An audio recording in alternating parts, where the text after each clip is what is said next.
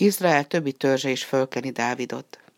Izrael minden nemzetségének véne elment Dávidhoz Hebronba, és eképpen szóltak. Amikor Saul uralkodott, akkor is te vezérelted Izraelt, s amint az Úr mondta, te leszel a fejedelem Izrael felett. Legyél hát a mi királyunk. És Izrael minden véne szövetséget kötött Dáviddal az Úr előtt, és királyá kenték. Mikor pedig a filiszteusok meghallották, hogy Dávidot fölkenték királyá, ismét felvonultak Izrael ellen és az Úr Dávid kezébe adta a filiszteusok seregeit. Dávid pedig megverte és szétszórta őket egyszer, aztán másodszor is, és kiűzte a filiszteusokat Izrael egész földjéről.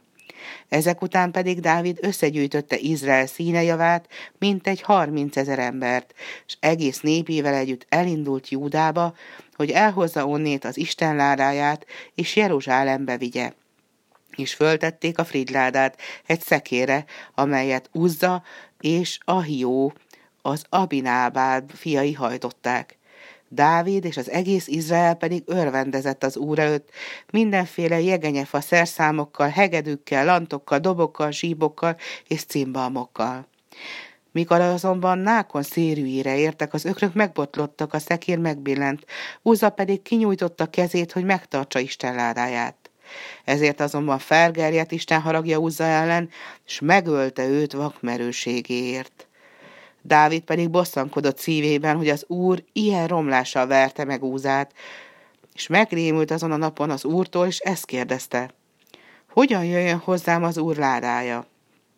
Dávid letette ezért a fridládát egy Obed Edom nevű ember házánál. Három hónapig volt ott az Isten ládája, az úr pedig megáldotta Obed Edomot és egész háza népét.